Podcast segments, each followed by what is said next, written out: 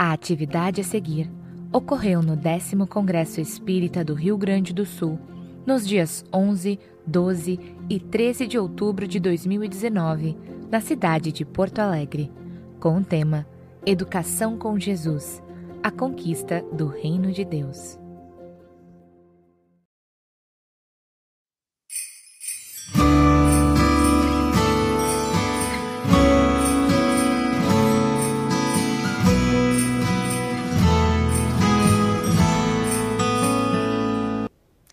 Amigos da Fergs, voltamos então para o nosso bate-papo com os nossos convidados do décimo Congresso Espírita. E aqui conosco ele, que já é da casa, Haroldo Dutra Dias. Muitas vezes aqui, sente em casa já, né, Haroldo? Eu já me sinto em casa, porque tem uns amigos muito queridos aqui, né? Que já se tornaram irmãos do coração. E também pela afinidade com o trabalho da Fergs, que é um trabalho assim, de ponta, é um trabalho a federação que busca muita inovação, que busca falar a linguagem da atualidade, tem uma editora muito presente, então eu, eu, me sinto em casa, né? E faço aniversário no dia dia 20 de setembro, né? Que é a data dia especialíssima. Da nossa data, é, exatamente, dia do gaúcho. Dia do gaúcho, é. então tá tudo em casa. E falando em Jesus, sobre Jesus, então aí tá em casa mesmo, aí, né? A gente fica, a gente gosta. A gente gosta, né? Haroldo, a gente já conversou outras vezes e eu sempre gosto de te perguntar é, da tua ligação com Jesus, que é uma ligação muito bonita, muito particular. É. Ah, o teu interesse pelo cristianismo primitivo, exato, em retomar exato. isso. Quem é esse Jesus que mora no teu coração e do qual você fala no Brasil e mundo afora? Pois é, eu, eu vou te contar uma história, né? Outro dia eu recebi uma visita de um amigo muito querido, que é um frei, Frei Nathaniel. Ele é padre em Atlanta, nos Estados Unidos. E é um grande intelectual, formou em Roma, uma pessoa assim muito especial. E aí eu vou, abre aspas, eu vou reproduzir a fala dele, porque como eu sou espírita, não posso falar pelos católicos e nem falar dos católicos. A minha esposa é católica, minha família toda, eu tenho o maior respeito. E ele me disse assim, falou, Haroldo, eu acompanho o seu canal, acompanho os vídeos, porque falta uma coisa no catolicismo. No catolicismo, a gente celebra a morte. Então, todo o catolicismo, toda a Eucaristia, tudo gira em torno da paixão de Cristo. Da Sexta-feira da Paixão, da morte, da crucificação, do Jesus crucificado. E não que isso não seja importante, eu acho que há uma lição grandiosa na crucificação de Jesus, na dor, em como ele passou pela dor. Mas eu aprendi com a mensagem espírita a olhar para o Jesus depois da cruz. O Jesus vivo. O Jesus que aparece para Maria Madalena depois do túmulo, o túmulo vazio. Então, esse Jesus que eu falo, esse Jesus que eu tento chamar a atenção das pessoas é para um Jesus que não está no túmulo, é para o túmulo vazio, é para a cruz vazia, é para um Cristo que desceu da cruz. E para um Cristo, então, que vem falar as nossas dores, mas da perspectiva do imortal, da vida que nunca cessa, da alegria que vem depois das dores, da primavera que vem depois do inverno, da bonança que vem depois da tempestade. E é esse Jesus que me encanta, é, porque ele está entre nós, ele está andando, ele está se movimentando, ele não é um símbolo religioso apenas, é mais do que isso. Né? E ele é um educador, por isso o nosso congresso fala em educação com Jesus, a conquista do reino de Deus. É. Que lições ele nos trouxe, nos traz e quais delas nós precisamos ainda nos esforçar é. para colocar em prática? É. Eu acho que como educador em Jesus, é, tem a, a, grande frase dele, né, que é brilha a vossa luz, sede perfeitos como é perfeito vosso Pai que está nos céus. Então, é, ao dizer isso, imagina dois mil anos atrás. Né, porque dizer isso hoje é lugar comum. Ah, você precisa colocar os seus potenciais, você precisa realizar seus sonhos, você precisa encontrar seu propósito. Já virou uma mensagem, graças a Deus, comum. Mas há dois mil anos atrás, né, ele falar isso para uma mulher, né, falar isso para uma prostituta, falar para as pessoas mais velhas que não eram tão valorizadas, né, falar isso para quem estava sofrendo, brilha a vossa luz. Né, é, uma, é, uma, é de uma força, é de uma coisa muito grande. E por outro lado também, ele tratar da nossa relação com Deus. Porque a gente precisa equilibrar esses dois pontos. Eu acho que a educação que Jesus propõe, ela está ligada a isso. Então tem uma história que eu acho que ilustra o processo pedagógico de Jesus, que é a comparação do Mar da Galiléia com o Mar Morto. O Mar da Galiléia ele recebe as águas que, do degelo das colinas, das montanhas, mas ele entrega essa água para o Jordão, para o Rio Jordão. E por isso era a bacia mais piscosa do planeta na época de Jesus. O Mar Morto recebe as águas e não entrega para ninguém. E por isso que ele é morto. Então, no processo educativo de Jesus é que a gente seja Mar da Galileia. A gente receba de Deus, a gente saiba receber de Deus, através da oração, através da espiritualização, dessa fortificação dos nossos laços com Deus, mas que a gente saia também para doar, para que a gente entregue. Então, esse equilíbrio entre receber e dar. É, esse é o cerne da lição do Evangelho. Então, Jesus está sempre nas montanhas orando e está sempre encontrando com os sofredores doando. Ele está sempre nesse equilíbrio. É bonito, né? É maravilhoso. É Jesus nos conhece em potência, né? Ele sabe quem fomos no passado e certamente não fomos melhores do que agora, porque estamos agora, pelo que a doutrina nos, nos ensina, a nossa melhor versão. E sabe onde chegaremos. Ele conhece o nosso potencial. Verdade. E você fala muito isso, né? sobre potencial, sobre ele acredita e sabe onde chegaremos. Por que, que muitas vezes as pessoas não acreditam em si e se é. deixam levar pela depressão, pela tentativa de suicídio, pelo vazio existencial? De que forma a gente pode, dentro da doutrina e com o teu trabalho, com o trabalho dos trabalhadores espíritas, ajudar essas pessoas? Eu tive uma lição muito grande aqui no Rio Grande do Sul, quando eu fui visitar a região de Bento Gonçalves, os produtores de vinho aqui da região. E aí eles começaram a me falar uma coisa que é muito interessante, que é da vinha, a plantação jovem e a vinha que é mais velha, mais experiente. Então, quando a vinha é mais jovem, ela produz muita folha, os galhos da parreira são rebeldes, eles vão para o lado, então que dá um trabalho, é igual criança. Você tem que ficar colocando uma madeirazinha, educando, você tem que podar, tem que tirar, porque ela é, ela tem muita energia. Na vinha mais velha, mais experiente, ela é comportada e ela dá uma uva de excelente qualidade, aí você consegue produzir um vinho. Jesus se compara no Evangelho com um viticultor. Então eu penso que ele enxergava o ser humano como uma vinha. Então, alguns são espiritualmente inexperientes. Então eles são afobados, são não sabem ainda o potencial que têm, se perdem, perdem a fé em si mesmos, perdem a esperança, porque é uma espécie de, de criança espiritual. Mas ele sabe que o destino de todos nós é essa maturidade, essa experiência espiritual, onde a gente vai se encontrar, a gente vai se entender, vai saber quais são as nossas características, quais são as nossas forças, quais são os nossos dons, vai entender melhor como que funciona a vida, como que a gente precisa se comportar. E eu acho que é isso. Né? Então ele olhava para a vinha jovem e já enxergava o potencial dela quando ela tivesse em plena maturidade, não é? E eu penso que hoje nós estamos vivendo uma, um refluxo de uma sociedade que enfatizou apenas o exterior. Então, o nosso interior virou um deserto. Porque tudo que você não cuida fica árido.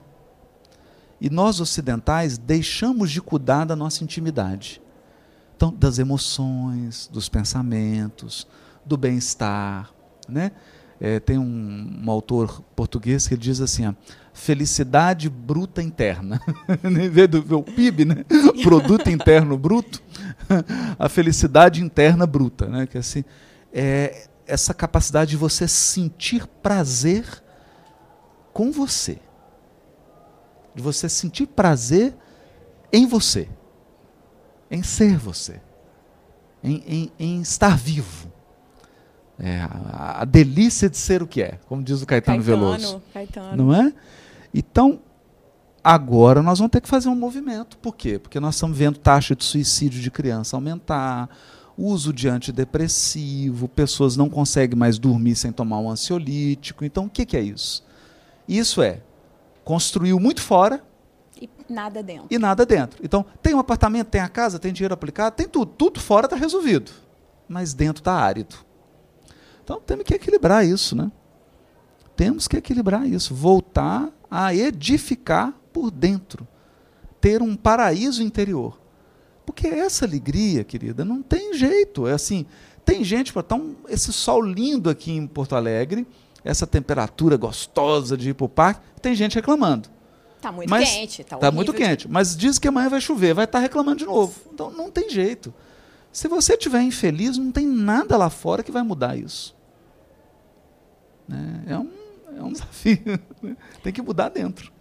E é um caminho é. Complicado, não é difícil, né, Haroldo? Mas é. a, a percepção de que o problema está dentro e a cura é. também e a felicidade também, para muitas pessoas, é difícil de enxergar. É difícil. É difícil. E ela, como não está acostumada, quando ela começa a fazer esse trabalho interior, ela é inapta, ela não tem habilidade. Então ela vai ter que conquistar a habilidade. Não é? Porque as pessoas assim, ah, eu casei, eu tive filhos, eu tive meu emprego, eu comprei minha casa, eu tenho uma economia. Ok, para, ótimo. Mas são todos verbos, né? Tenho, mas tá, comprei. É, mas tá lá fora. E aqui dentro? E quando os filhos saírem de dentro? casa? Aí, pois ah, e aí você começa. Ah, então eu sou feliz se os meus filhos estiverem dentro de casa. Né? Eu sou feliz se eu tiver isso. Eu sou feliz se eu. Né? Mas eu não, eu sou feliz. Com é, chuva. Isso é que tem que sol. ser construído. Eu sou feliz. Eu sou feliz. E aí eu vou passar pelas experiências lá fora com a minha felicidade. Claro que vão ter experiências dolorosas, difíceis, que vão exigir de mim concentração, vigilância, atenção, ok. E tem outras que eu vou poder relaxar, mas eu internamente construir. Isso é importante, né? Porque é, eu digo assim, não tem problema. É importante construir fora. Nós temos que operar, mas eu tenho que ter para onde voltar. Então eu digo, as pessoas fazem milhões de coisas durante o dia. Aí chega de noite, a pergunta é: você tem para onde voltar? Não é para casa, não estou falando um lugar, não. É para onde voltar dentro. Você tem para onde voltar dentro de você, aquele local interno onde você sinta paz, você tem para onde voltar, senão você não vai conseguir dormir. A gente tem é vivido, uma... É, aproveitando isso, esses tempos né, de, de conflitos, de dores. A gente tem vivido também momentos de muitas brigas religiosas no Brasil, é. disputas religiosas no Brasil e no mundo. Temos, então, um pacto áureo aí da nossa federação fazendo 70 anos. Exato. E eu te pergunto, para a gente caminhar para o encerramento, qual é o papel da Federação Espírita das federativas nos estados, de todos nós que aqui voluntariamente atuamos na seara espírita, nesse momento, nesse momento de conflitos religiosos, nesse momento de um país passando dificuldades sociais, políticas e o mundo também. Qual é o nosso papel? O que, que Jesus espera de mim, espera de ti, espera de cada um de nós aqui, Haroldo? Nós já conversamos tanto sobre isso aqui na FEGS, e a FEGS até já promoveu oficinas. Eu até tive a oportunidade da última vez que vim no roteiro conversar sobre isso. E, e, parece que esse é o pensamento do presidente Gabriel Salum, da Elizabeth Barbieri, da diretoria. Né? A federativa ela tem que ser uma incubadora de startup. É isso. Federativa tem que ser a casa da mãe. Então, assim, chega domingo, aí os filhos, vem, vem um de cá, vem outro dali, vem um neto, vem, e vão lá para a casa da, da, da mãezona, da matriarca, não é? Está lá, ela faz comida e conversa, aí um reclama daqui, o outro. E ela acolhe todo mundo. Eu acho que uma federativa tem que ser isso. Né? Essa mãe que acolhe e que chama atenção com amor, que esclarece, que orienta, mas que orienta como mãe. Como mãe. Incubadora, no sentido de que ela não pode centralizar as atividades. O papel dela é incentivar as, as atividades. É? Porque o modelo de construção do Espiritismo não é centralizador de hierarquia de autoridades. É? Então, quando ela entende que ela precisa incubar, que ela precisa estimular as ações, então surgiu uma rádio na internet, ela tem que estimular.